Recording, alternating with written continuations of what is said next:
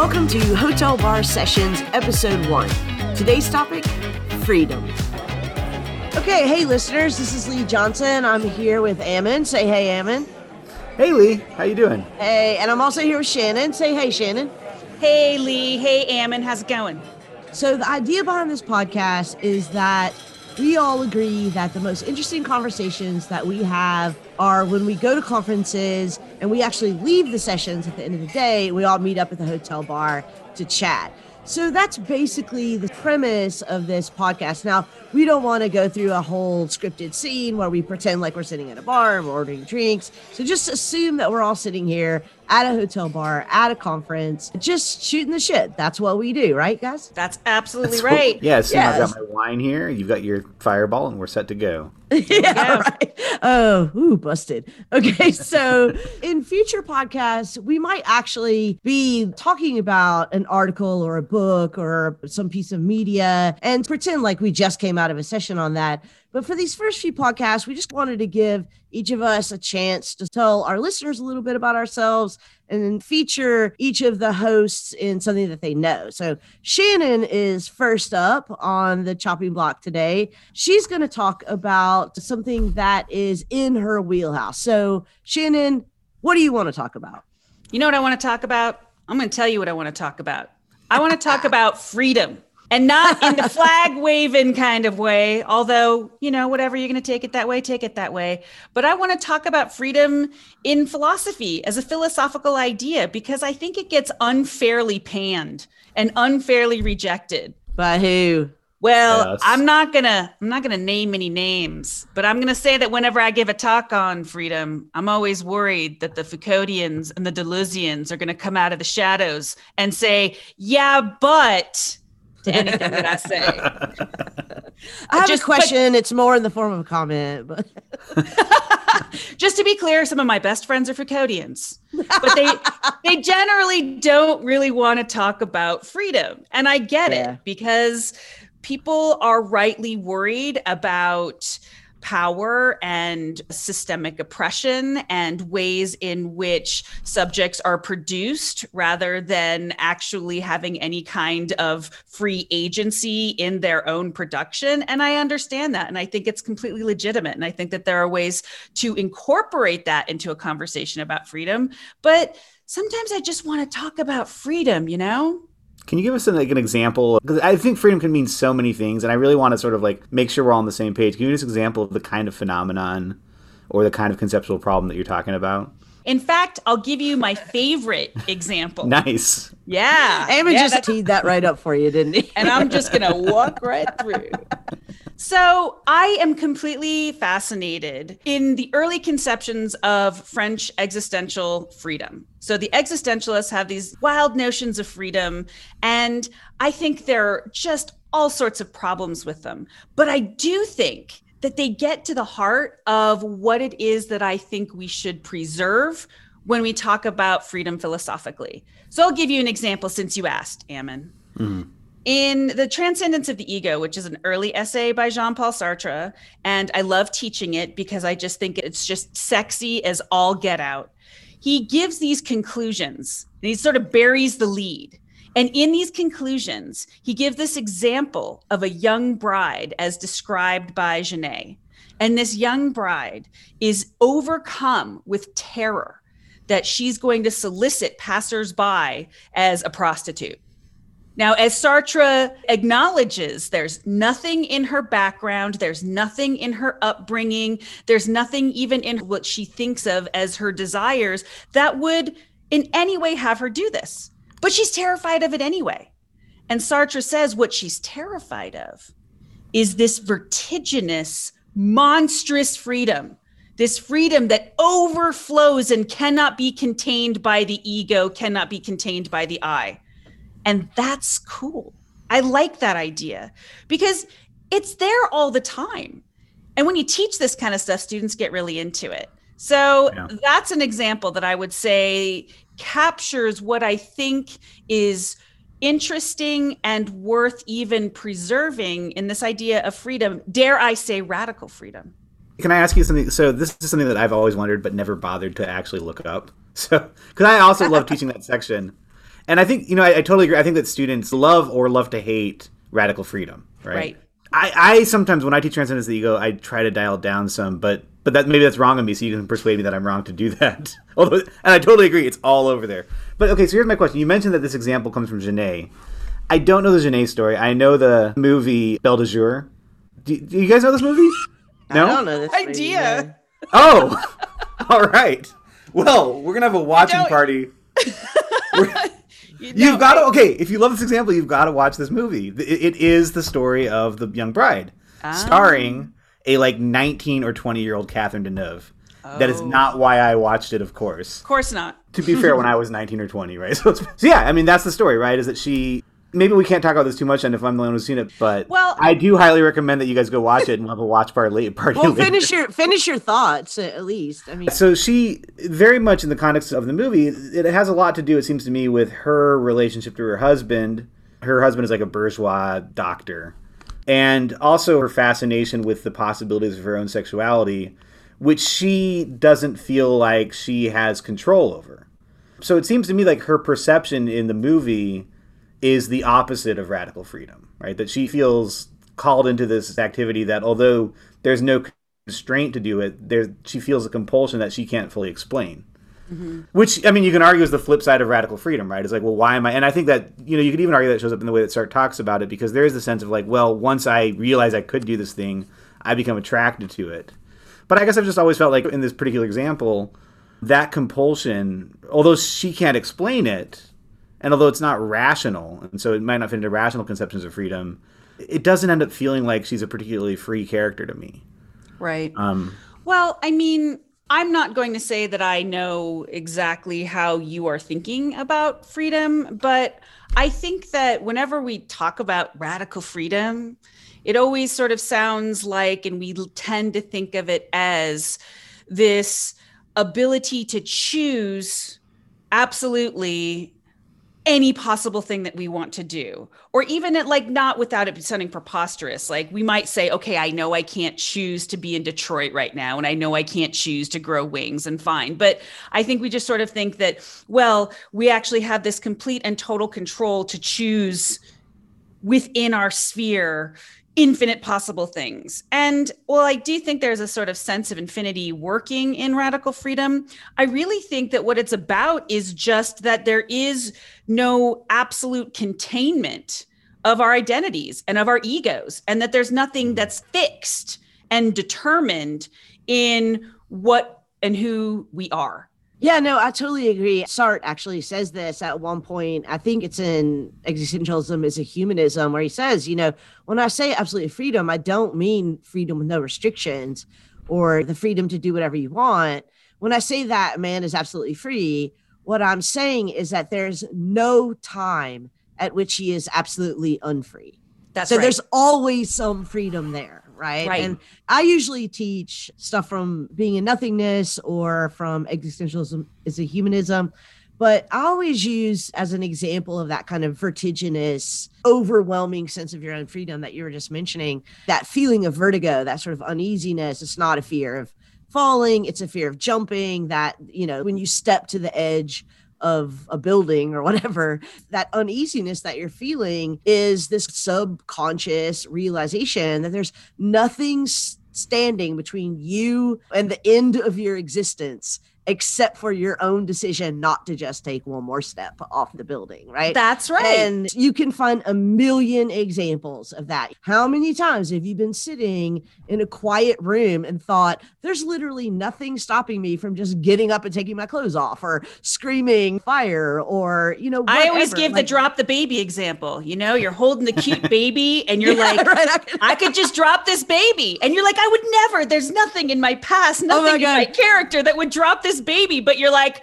but I could drop this baby. I always give the example of driving down the highway where you're like, I could totally just swerve into oncoming traffic. you and know? they totally resonate with that Yeah, because we've all felt it.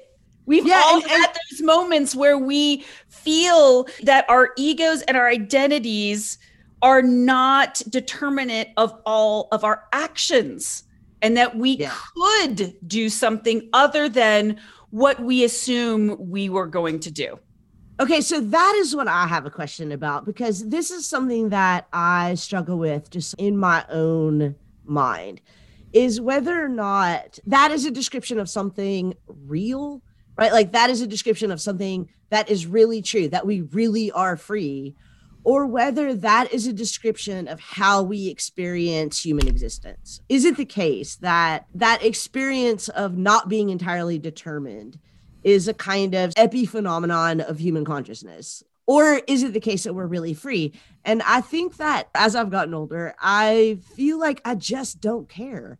They, like, I don't care. I don't that's care what I was going to say. What does it matter? That is does my it matter? experience. Yeah. Yeah. Like, if we is- if we experience ourselves and existence as having these potentials that are uncapturable until they're put into action, what does it matter if that is an ontological radical freedom or it's simply what it means to be human? Because for me, I guess I sort of don't see that being a, a hard division. Do you see this as being of a type with are we living in a simulation or not? Like, you know, is the world outside of my mind actually there or is it not? Which I also think to a certain extent in my actual practical existence, I don't care. Like, it is mm. the case that I think it's real and I'm operating as if it's real.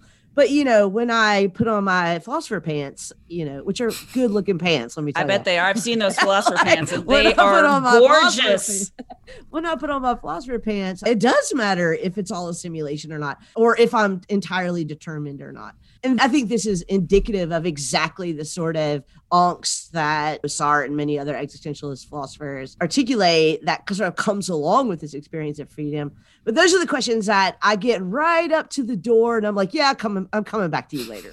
right? Well, I think it's impossible to prove one way or the other. And so I just Right. think it's it's in the end it's uninteresting for me to put all my chips on the side of it's absolutely an ontological reality rather than just this as you said sort of an epiphenomenon of consciousness or an epiphenomenon of human existence. Because i it, it does matter to us that that's how it feels and that it speaks to us on our sort of deepest levels that we do in fact feel these possibilities and these potentialities. And so yeah i guess i'm more concerned if we're living in a simulation just because that freaks me out but i'm not as concerned about whether i have to actually prove that we are free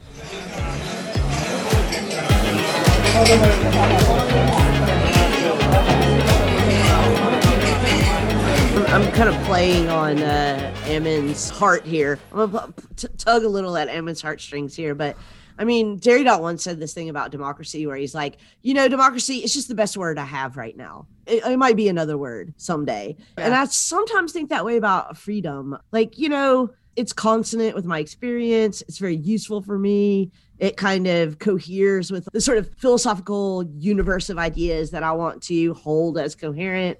But it is still the case that in the last 60 years of the kind of rise of social science, we know more and more and more of our choices are not free choices in the way that we experience them as being free choices. Right. We know more about our genetics. We know more about social forces and implicit biases and all of these things. But it's still the case that it remains useful for me to think of human beings as free. I sometimes think about it like Derrida talked about democracy. It's like, yeah, freedom. Okay, that's the word I've got right now. Maybe I'm not committed to it forever. I don't know it for a fact to be true, right? But I mean, would you say that, or are you more committed to it than that? I think I'm going to be a little bit more committed to that because I think that we have this illusion that we are getting closer to objective truth in some way that is going to explain human beings and the world. And I think that we just have different, sometimes more elaborate, sometimes more effective ways of explaining human existence and human being and the world. But I don't know that I would even say that that really touches on the notion of freedom that I'm talking about here. I would say, for example, to what you just said, look, whether it, we call it facticity in Sartre, the facts of our existence, or we call it the situation in Beauvoir, right? The situation that informs our experience, all of those things are just the grounds of action. So if I were to say that I have genetic predispositions, Absolutely, we all do. If I were to say that there are certain socioeconomic factors that form who and what I am as a person in a particular time and place, absolutely. These things are all just the facts of our existence. And no matter how far down you go, I still think that you can make the claim that those are the grounds of action. It's not that we're getting closer to limiting the sphere of freedom so that it's really, really small. We're just altering what the grounds of action are by new forms of knowledge about the facts of our existence. You mean limiting the domain of free action? Because it could all be entirely determined and it would still be the grounds of action. Right? I mean, it would still be action. the situation yeah. in which actions take place. Right. They just would, would not yeah. be free actions. Yeah. I'm doubling down with free action. It sounds, it sounds to me like, if I'm understanding correctly, Shannon, you're defending this notion that the notion of freedom is irreducible to the phenomenon of our consciousness, if I'm yes. understanding you correctly. So that yeah, that would be a stronger position. It seems like. I mean. Um, I certainly would say it is irreducible to our ego mm-hmm. or our identity consciousness right that's always a really tricky sort of thing because consciousness is the activity right? That's right, part that's of the actual activity rather than this object thing essence self that we identify with. Mm-hmm. but i mean not to be the comment bro here or the please, but please like, the comment, but, bro. I'm gonna, and I'm gonna be a specific ilk of comment, bro. I'm gonna be the Kantian comment, bro. But I mean, it's all going to be, you know, in the context of how consciousness experiences the world, right? It's not as if you can know that we are free outside the experience of our own consciousness. That is objectively Absolutely. the case, right? I think that in practical terms, moral terms, political terms, I 100% agree with you. But in philosophical terms, I can't like how do how do you kind of double down on that bet, right? Like how do you double down on any bet that says independent of consciousness X as a consciousness? Like I don't you, I don't think know? well I don't think I'm making no I, I don't want to be making a claim that independent of how humans experience the world there is freedom. I don't even I wouldn't even be able to make that kind of a claim. Right. Yeah. No, that's what I'm saying. Yeah. Okay. You're, yeah, you're saying that I you're, you're saying that identity and ego are functions of consciousness. Yes. But, They're products of consciousness. Right. They're I mean, produced by acts of consciousness. Right, and and that is, I mean, this is one thing that I've always wondered about in Sartre and de Beauvoir's account, and especially like to go back to Transcendence of the Ego, where Sartre is hanging so much. I would say maybe even more than freedom on the word spontaneity. Yeah, and I've always struggled with identifying whether or not spontaneity counts as a phenomenon consonant with the idea of a free will, which it sounds like we're all at the very skeptical about, okay. or or whether it's a completely different way of situating freedom if that makes sense. Yeah, I mean, I think that the problem, right? I mean, I love the early Sartre because he's intoxicating and he makes you fall in love with philosophy. At least that's the effect he had on me. And I certainly know that he has the effect on a lot of the students that I teach. And so I love that about him. Mm-hmm. But there are deep limitations to what he's doing here. And I think spontaneity is such an important problem. Because really? he even talks it well he talks about it in terms of it's creation ex nihilo and i love that idea but it produces this sense that there is no temporal linkage of our experience. Huh that's funny. I actually prefer. I'm totally sold on spontaneity. I'm less sold on freedom. So, but but, but it might be sort of what we're taking. Say, I yeah. think he's sort of saying that that's what radical freedom right. is. Is that spontaneity of consciousness? Yeah, I guess. I, have, so, I, have, a dumb question. Yeah. So, uh, like, I think I might be losing the thread here. So, to me, using freedom and spontaneity, like, I don't see them operating in the same way as ideas. So Ammon just said, I'm more committed to spontaneity than I am to freedom. But what do you mean by spontaneity if it's not freedom exercising itself without programs in a non programmatic way? Actually, I think I do want to say that. I'm always concerned with the way that Sartre talks about spontaneity as a kind of creation ex nihilo. Mm-hmm and that while I love the sort of non determinist aspect of freedom and spontaneity, I don't like the idea as if there's this creation of the human at every single moment that is untethered to the temporal mm. flow of the human and untethered to the situation of the human. Does that does that make sense? Yeah, but I was not actually picking a bow with you. I was picking a bow with Ammon. Oh, so then I'm so much Ammon happier. okay, oh, so please when, pick the bone with Ammon. yeah. Okay, so when so Ammon said I'm more committed to spontaneity than to freedom, and what I'm saying is, is that I don't understand in that claim how those two terms are parallel rather than interdependent on.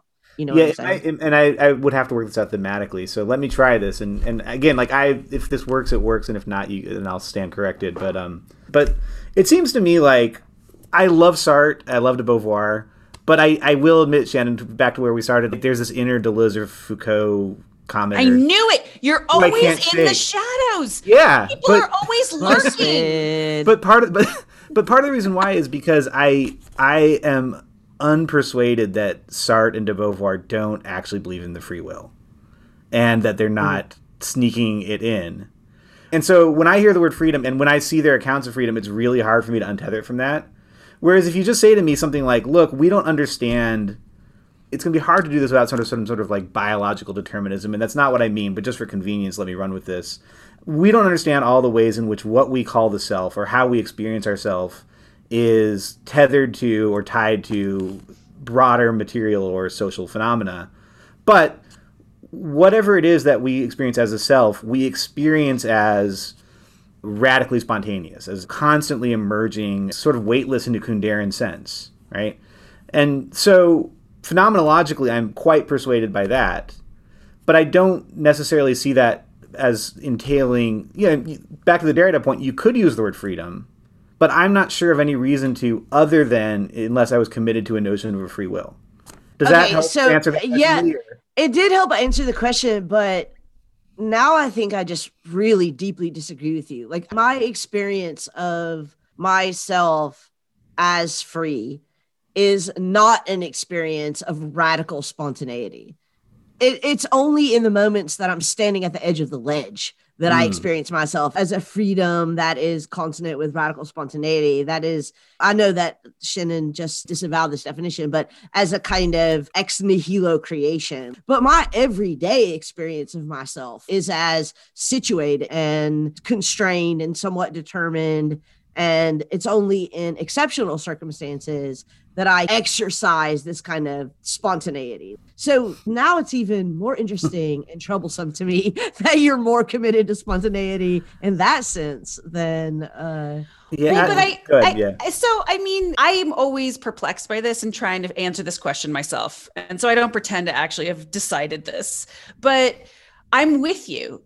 That kind of eruption of the pure possibility of freedom mm-hmm. happens only in moments there's only a moment where I'm actually like, whoa, I really could throw my shoe at the professor while she's talking, or I really could drop the baby or swerve into oncoming traffic. It's always like these really weird things. Have you ever noticed that? It's never like I could spontaneously throw a birthday party for my office staff. It's always like some dark thing that you would do when Shannon, we know we know free. you get you hate babies. Let's just You know I do. It's so true. I mean, Ammon and I on the other hand, and Rick Lee, our friend. We, we all love babies. You all love babies. I know. I know. Right but I also really want to hold on to that those moments are possible because it's always there. It's just not always erupting. It's always possible that it can erupt. Right. But, you know, we would be probably pretty freaked out if it was a constant state of being. So I think, yeah, we experience the world as I would still not use the word determined, but as situated and as exerting various degrees of pressure and force and abilities and impossibilities on us. But it's at any moment, right? At any moment, it can happen. Yeah, I mean, I do 100% agree with Sartre about this, which is that absolute freedom does not make any sense, even as a concept. It has to be against something. It has to be in a situation. It has to be Right, in a that's right. situation with some constraints. And so I guess maybe, Ammon, what, what you're describing sounds Mm-hmm. like something like absolute freedom without constraints. And you're saying that is the experience of the self. And I'm saying that is not my experience. Oh no, yeah. So that's that's not what I mean. So if I'm saying that, I want to revise it. No, and and I agree with you guys that like whatever it is that we're describing, whether we want to call it freedom or spontaneity, is not necessarily. When I say that it's it's sort of the phenomenological basis, I don't necessarily mean that it's sort of. I hate to use a Heideggerian word here, but ontically always at the forefront of consciousness. In fact, I think that's far. You don't hate using a Heideggerian word. You love it. You were just I actually- for that moment. I actually, so I, I do hate it, It's- but but yet they're so useful, and so I'm forced to use them, right? Ontically, I'm in complete agreement with you guys, but the point is, it seems to me, and I think this is what like a lot of the literature that Sartre and Heidegger and de Beauvoir were reading, you know, Woolf, Joyce, etc. I don't think Heidegger ever read Woolf or Joyce, but you know what I mean. um, He just told people he did. he just told people he did. he absolutely read all of Proust. But the point is that that's latent in there, right? And so the phenomenology is trying to look at this meaning making activity, which, yeah, most of the time we're not paying attention to, but is there. I think that that is what's the experience of spontaneity. But no, I don't think it's ever ex nihilo or, or against nothing. I think I would describe it be, precisely because we're talking about the way in which the self experiences itself as being in a world, which I recognize is another Heidegger term, but germane here, hopefully. What spontaneity is, is something like the surface of that phenomenon, which can sort of alter itself radically at any moment, but you're, you're talking about some sort of, um, I don't know, I mean, some Yeah, sort why of can't we- I, don't, I don't understand why we can't use undetermined as the descriptor for spontaneous. Like it seems to me just that average everyday understanding of what spontaneous means is something that's not determined, not programmatic, not determined in advance. And you're telling me that is your experience of yourself is spontaneous in that sense. That no, the, the the experience of the way in which the self encounters the world is meaningful. That meaning That is is your of experience of of yourself is that at every moment you are encountering the world in a totally non-determined, non-programmatic, non-situated like eruption. Because what what the Yeah, that would is sound. You're right. Like, That would how do you, sound how, do you, how are how are you not a madman? No, but that's Wait, that's, hold on. but it would be. I right this is this is getting to the heart of it I think because I think we don't experience that because it would be Yeah, uh, yeah, yeah. impossible to comprehend but it's latent. Yeah, Yeah. but that's what I'm trying to say is like, I mean, I think this is what Shannon and I both are trying to say is that we very rarely experience that. That is those angsty moments where we confront the kind of radicalness of our freedom that Sartre describes as vertiginous, right? Like these are the moments at the, at the ledge, the moments when Shannon is about to drop the baby. These are those moments, but they are rare and they are illuminative, right? Yes. Of something that, in order for us to function, we have to constantly regard in bad faith. You know, we have to. you Yeah, know, that's right. We're yeah. constantly no, I- pushing it aside and we're saying no that's actually not the case.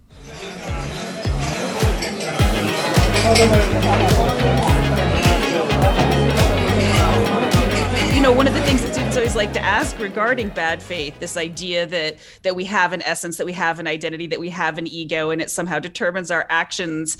It's a safety measure. It's a protective measure. We Right? do it Yeah. because we can't function in this vertiginous sense of freedom moment to moment to moment. It would be highly socially politically and personally problematic if we did Yeah, no, I, I completely agree with everything you guys were saying. So so anything that I said that sounded He's like, I like, didn't, he's like, other than- right, except except the word except for and and it might just be quibbling over words, but I do kind of think the words matter here because they get at what the phenomenon is. Except for in those rare moments, I'm not sure that what we're experiencing is best described as freedom, and I don't know.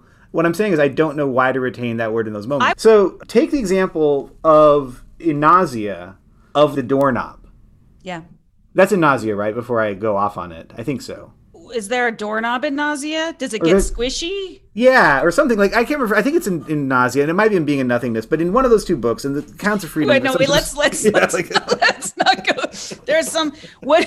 So so So I, I believe we're going to say it's in nausea, and I'm now making this part of nausea whether or not it's there. It's nausea part two. Yeah, nausea the return. too much, too much warm beer.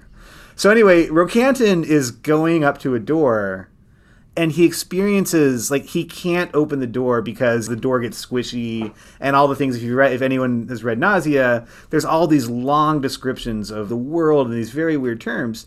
But one of the points there of course is that like Sartre thinks and and Roquentin is experiencing that what we're just describing as this sort of latent possibility is always there. And it's just yeah most of the time we're pushing it aside because otherwise we couldn't do things like open doorknobs right but the moment when Roquentin isn't able to do it does not experientially feel to me like freedom. It feels to me like this moment where he's realizing that his relationship to the world is radically altering itself at every moment as he's moving through it, and he's radically reproducing himself and his understanding of the world. And and so so suddenly that vertigo becomes a source of paralysis. Yeah. And it, it might just be quibbling over words, but it seems to me like the word spontaneity gets at that Whereas I don't know that freedom does for me. And it might just be my hang up on the word. Uh, no, I actually, I really like that. And I think that the moments where it's not about all of the various things that I could do, but a sort of feeling of the removal of possibilities, right? You, you describe it as a kind of paralysis, just this almost, I can't act because it seems like the world has been denuded of possibilities. And that doesn't really seem to be captured by the word freedom, even yeah. if it might reveal what freedom, I don't want to say structure, but the possibility of freedom. Yeah, I think that that last thing that Shannon said is actually, for me anyway, clearing up what is not really a disagreement between the three of us here. So I think that what Shannon and I originally said was there are these moments, these vertiginous moments, these moments of eruption where we realize that we're free that like that what we realize in those moments is that, that we have this kind of consciousness as the experience of itself as being free. I think what ammon is saying is that what we actually are experiencing in that moment is spontaneity. And spontaneity can only happen in the context of a free being, but that we're not experiencing freedom. We're experiencing this eruption, this sort of yeah. unprogrammatic, undetermined moment. And that's where all of the uneasiness comes from. I don't think that any of us are actually disagreeing here. I think that we're right. like just yeah. sort of using these. And but I do now appreciate Ammon saying I'm more committed to spontaneity than I am to freedom now, especially with that peeping tom example, or that's the that's how I remember it, right? Like the, which one's um, that? He's the creeper, the keyhole. Yeah, the right. Keyhole. Oh, call him yeah, the creeper. Yeah. Oh, yeah, yeah. yeah. Right. I mean, so yeah, that's all very helpful. And so look I actually just agreeing. I know. Look at us agreeing. At I, I just because freedom's so drink. persuasive. Yeah, seriously. But just to sort of return to that question of democracy is just the word that we have now. Freedom is just the word that we have now. In the social and political sense i think it's really useful. I just think that there is no better word right now for awakening in people the kind of possibilities to change the status quo whether in their own individual lives or in the political landscape unless we're using this word freedom and that's I mean, why I, I like. I think there are it. other words that are equally useful, but like what? Well, y'all are gonna make fun of me because it's gonna be a techie thing, but non-programmatic is it? but, like, does that have a? But does that have like a kind of social, personal, and political persuasiveness? 100%. No, yeah, you're not going to get people to to change politics because you're going to be like, yeah, you're non-programmatic. I'm only going to get people to change p- politics by saying it's non-programmatic. You're going to say not it's, it's not already determined.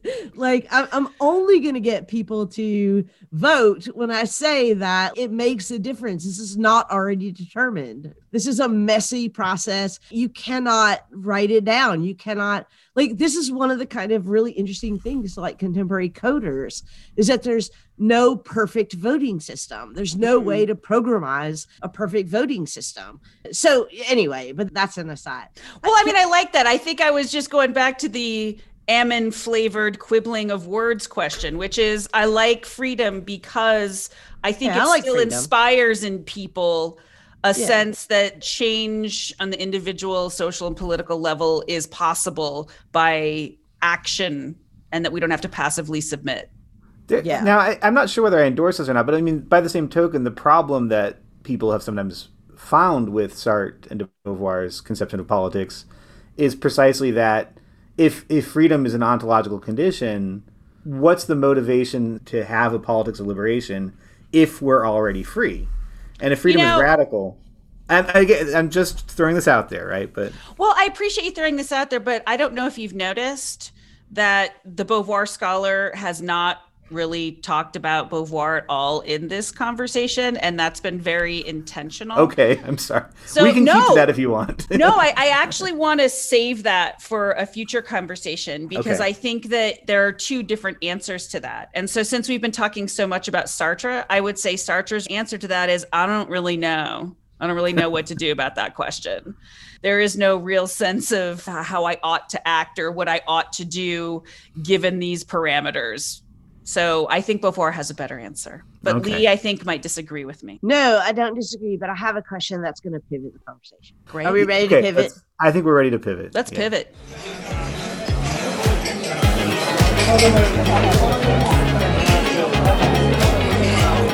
All right. So I, this is my pivot question. Do you think, Shannon, that only human beings are free? I'm going to say, great question. But I can't answer that because I can't think outside of human experience and perception and thought.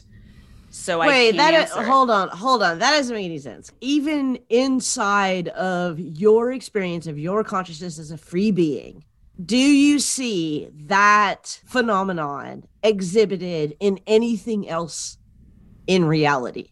I'm really not trying to be evasive. I really don't know how to answer that question because I just not to, not to say anything about bats, but I don't know what it's like to be a bat. And Yeah, I don't I mean- I don't know but, what it's but like. I'm okay. Let me. Okay, so I'm sorry. I'm going to keep pushing though. Okay, I'm please. not. I'm. I'm not asking. Do you think that there are other beings or phenomena that experience themselves as being free in the way that we experience them- ourselves Okay. as being free? okay.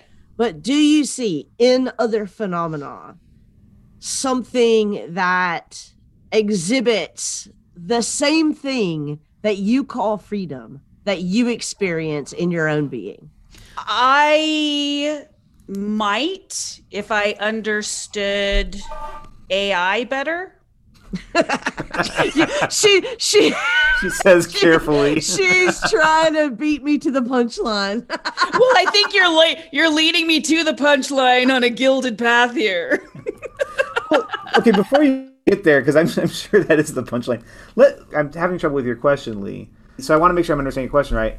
I thought we had stipulated that we're not denoting some sort of like objective property by the term freedom here. Yeah, I thought that. No, too. But no, we're, de- we're denoting something about the way in which we or whatever it is that we're claiming is free experiences ourself or itself.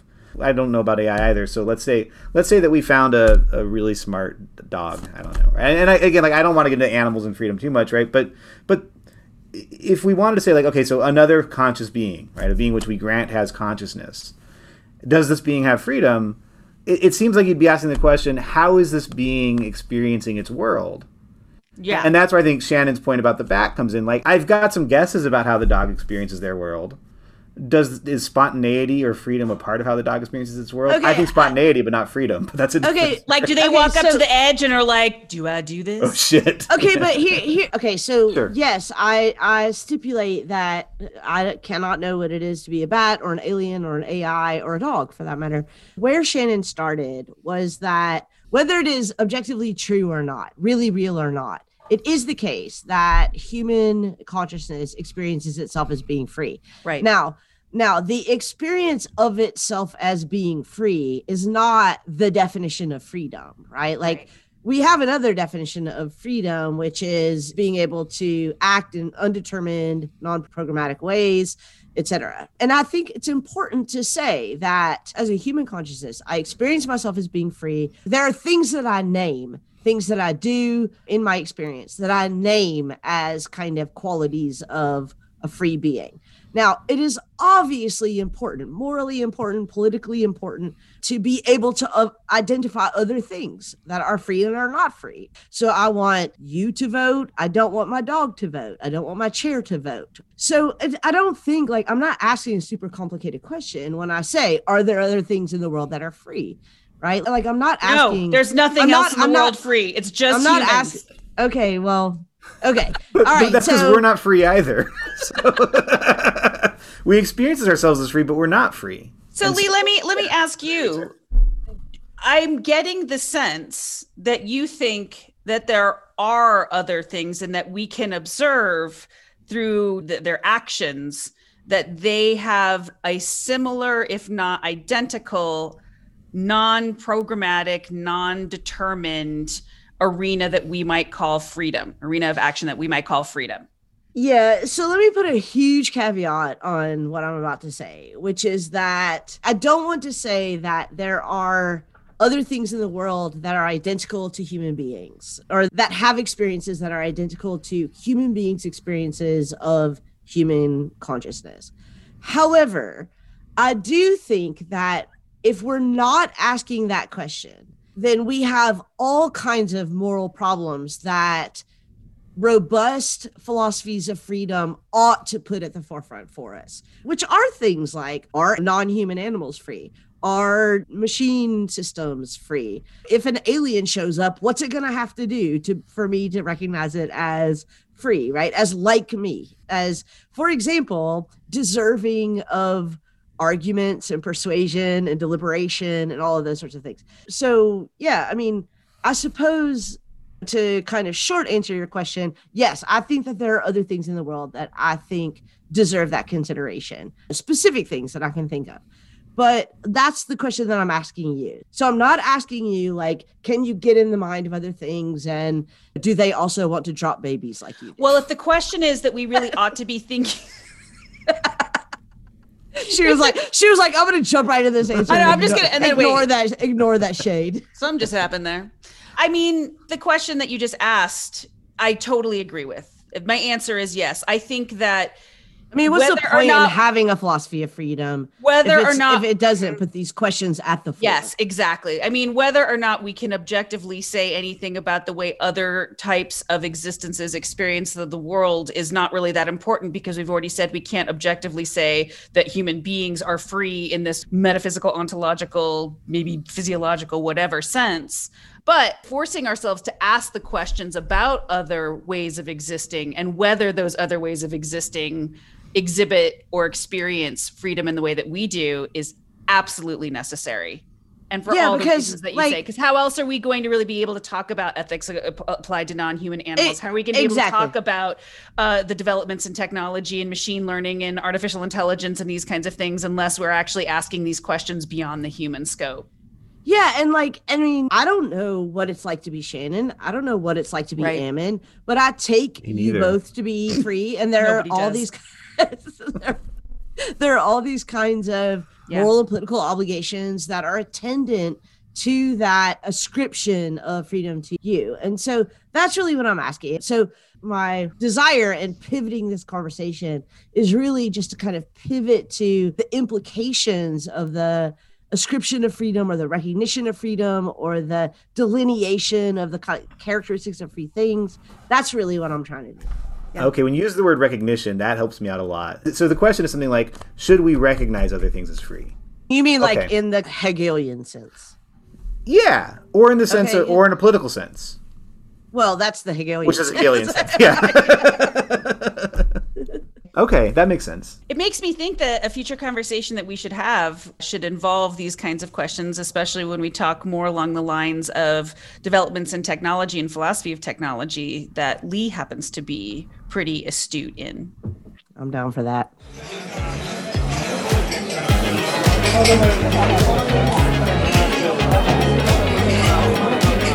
Okay, so here's a question for you both. To name three things in the world that you think we ought to give serious consideration to whether or not they are free. Dogs, pigs. No, it can't be three non-human animals. That's one thing.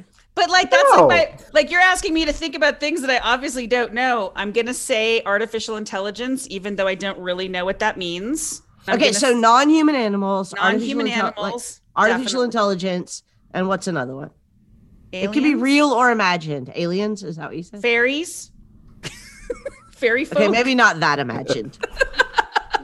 That's you've already An- you've already angels? prejudiced my answer. Yeah. So, Angels. okay, so, so Shannon's answers are what? Non-humans, AI, and And, and I think we can put angels, fairies, and Fairy aliens all in the category of beings that we have not yet encountered. So says you. so you've already you've already ruined my answer, Lee, and I'm really sad. I think Lee has definitely like given us here's your here's your three things you can choose. Now choose those three things. No, no, shit. I What was else is there? describing. What else is there than those So- three possibilities? So I think No, with I'm gonna non-human, take an- my microphone and go home. I would say that some non-human, anim- like pigs and dogs, sure. Whales and elephants, almost definitely. Cockroaches, Dolphins. dolphins for sure. Cockroaches, no fucking way. Right. Right.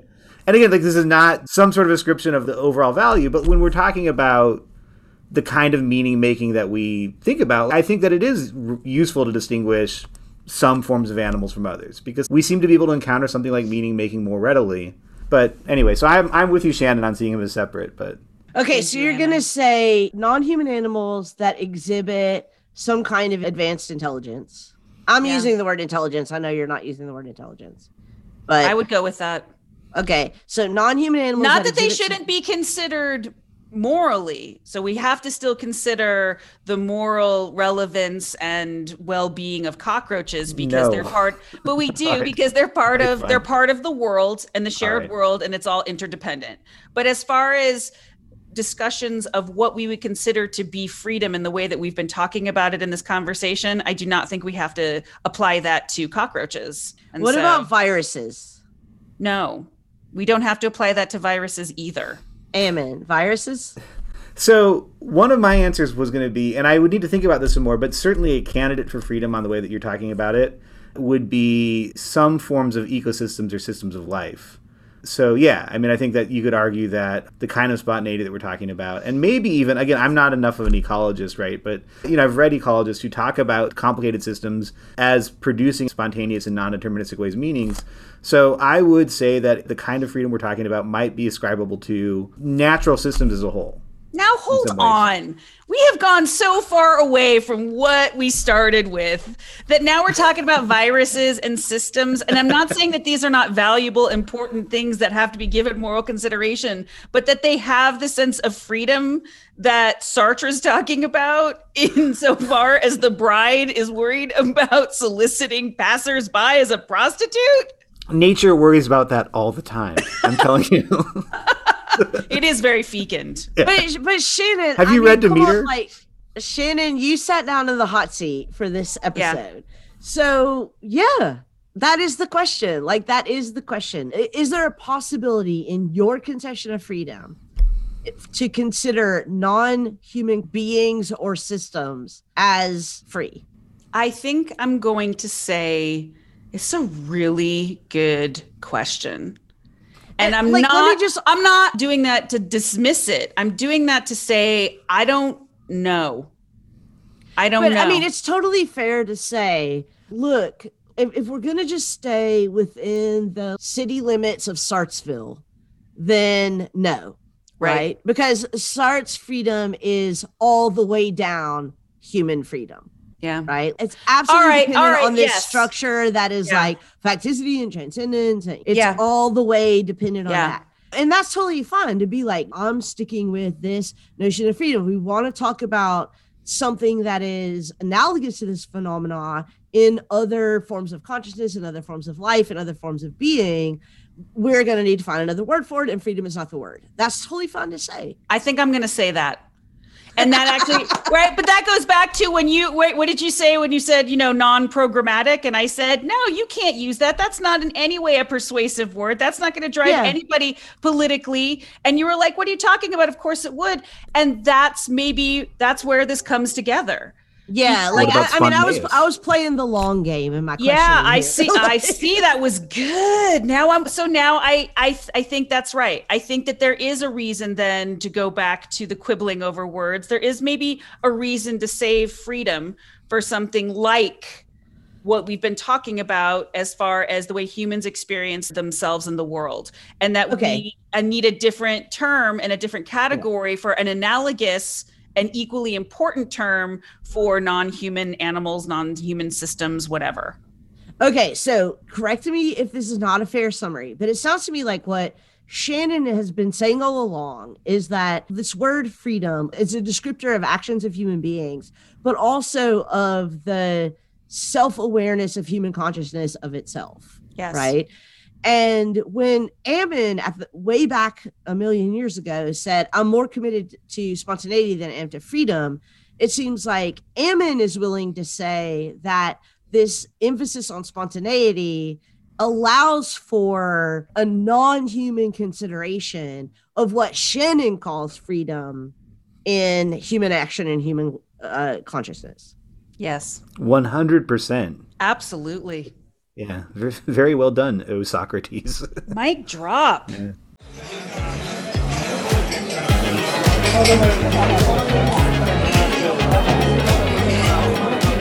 All right, so we like to end our podcast by asking each other, or rather, I should say, by giving each other one thing that we agree on and one thing that we may disagree with, especially with the person in the hot seat. So, since I have taken the honor of being the first one of us to be in the hot seat, then I am going to give you both the opportunity to say something that you agree with in what I've said and perhaps something that you disagree with with what I've said. You've persuaded me that when Sartre is talking about radical freedom, I don't need to worry about that he's trying to covertly sneak in free will, which will uh, ingratiate my students to you forever because I always get a little bit upset about that, and so that'll be nice for them. I still am a little bit of a Foucauldian and Deleuzian on these things, though. I'm still not persuaded that freedom names a cat. I'm still persuaded that spontaneity is a better word, and that freedom doesn't name a category that is not particularly useful anymore. Fair enough. Lee, what do you got for me? Okay, so I loved this conversation, and I I want to say that Shannon, I love your all-in commitment to the classic post-war French existentialist notions. I'm of old freedom. school. Think, well, but I think it's like still very useful, and it is where my heart is, and it's it's where I'm the most easily drawn. And I've always said since I was an undergraduate that the first time I read Being and Nothingness, the chapter on bad faith and being and nothingness was by a, a million miles the most intuitively true thing I have ever read in philosophy. And I'm actually really looking forward to hearing you talk more about Beauvoir, who I don't really love so much as a philosopher. So I'm ready to be persuaded. What I would agree with you about is really the whole of your description of Sartrean freedom. I think that that's exactly right. I think it is a robust and useful philosophical and moral and political notion of freedom that you have gotten exactly right. I think that what I would disagree with is whether or not it is extensible to other things. I mean, how human really is it? And that, as both of my co hosts already know, has a lot to do with the fact that the edges of the definition of the term the human are, are getting fuzzier by the day for me. So, right. So, I mean, I would also, nobody asked me whether or not I disagreed with Ammon, but I also disagree with Ammon that I don't think spontaneity is the right word there either. I think both of those words can be used to describe other things in our experience in really philosophically useful and interesting ways. So, yeah, that's what I would I, say. I mean, it's a hard agree and a cautionary disagree. Well, I certainly appreciate this conversation because this is something very close to my heart and something that I'm very passionate about. And just as a final plug for my absolute love for this post-war conception of freedom, and I imagine you all have seen it too. It it does change people's lives. Oh, yeah. And not in the self help sort of easy way, in the really difficult, challenging the assumptions about oneself and the world way. And it happens all the time that people are exposed to these ideas and they choose differently. So I it hundred percent changed my life, and I know for a fact I th- like. Me there's too. no other text that I have more students come back to me later and say, oh my god. Like this changed yeah. the way i think about things. That's right. I will just say that i was on a very different trajectory before i was exposed to existentialism as a freshman in college than i ended up being after having been exposed to it. So freedom Hey, we should probably also just go ahead and put out there that our listeners, you can throw in your own agrees and disagrees. Our Twitter is at Hotel Bar Podcast. We have a Facebook page that's Hotel Bar Sessions Podcast. And also, you can visit our website at hotelbarpodcast.com. And hey, I'm really super excited about the next episode in which Ammon's going to be in the hot seat. And what are you going to be talking about, Ammon? I'm going to be talking with you guys about art, mm. where, where, there's no freedom. where it is pers- all determined. I'll try to keep Lee awake. well, I'm looking forward to it. And I Can sure I talk about The Bachelor? Lot, is sure The Bachelor art. A lot, of, talk about the gods if we're going to be talking about art. Well, so the but the gods was gonna like what's free other than us? The gods. And then Lee's like, oh, fairies and angels aren't real. Oh, come on. All right, you guys, we just got last call at the hotel bar. I'll catch y'all next time. Good to see you. Take it easy.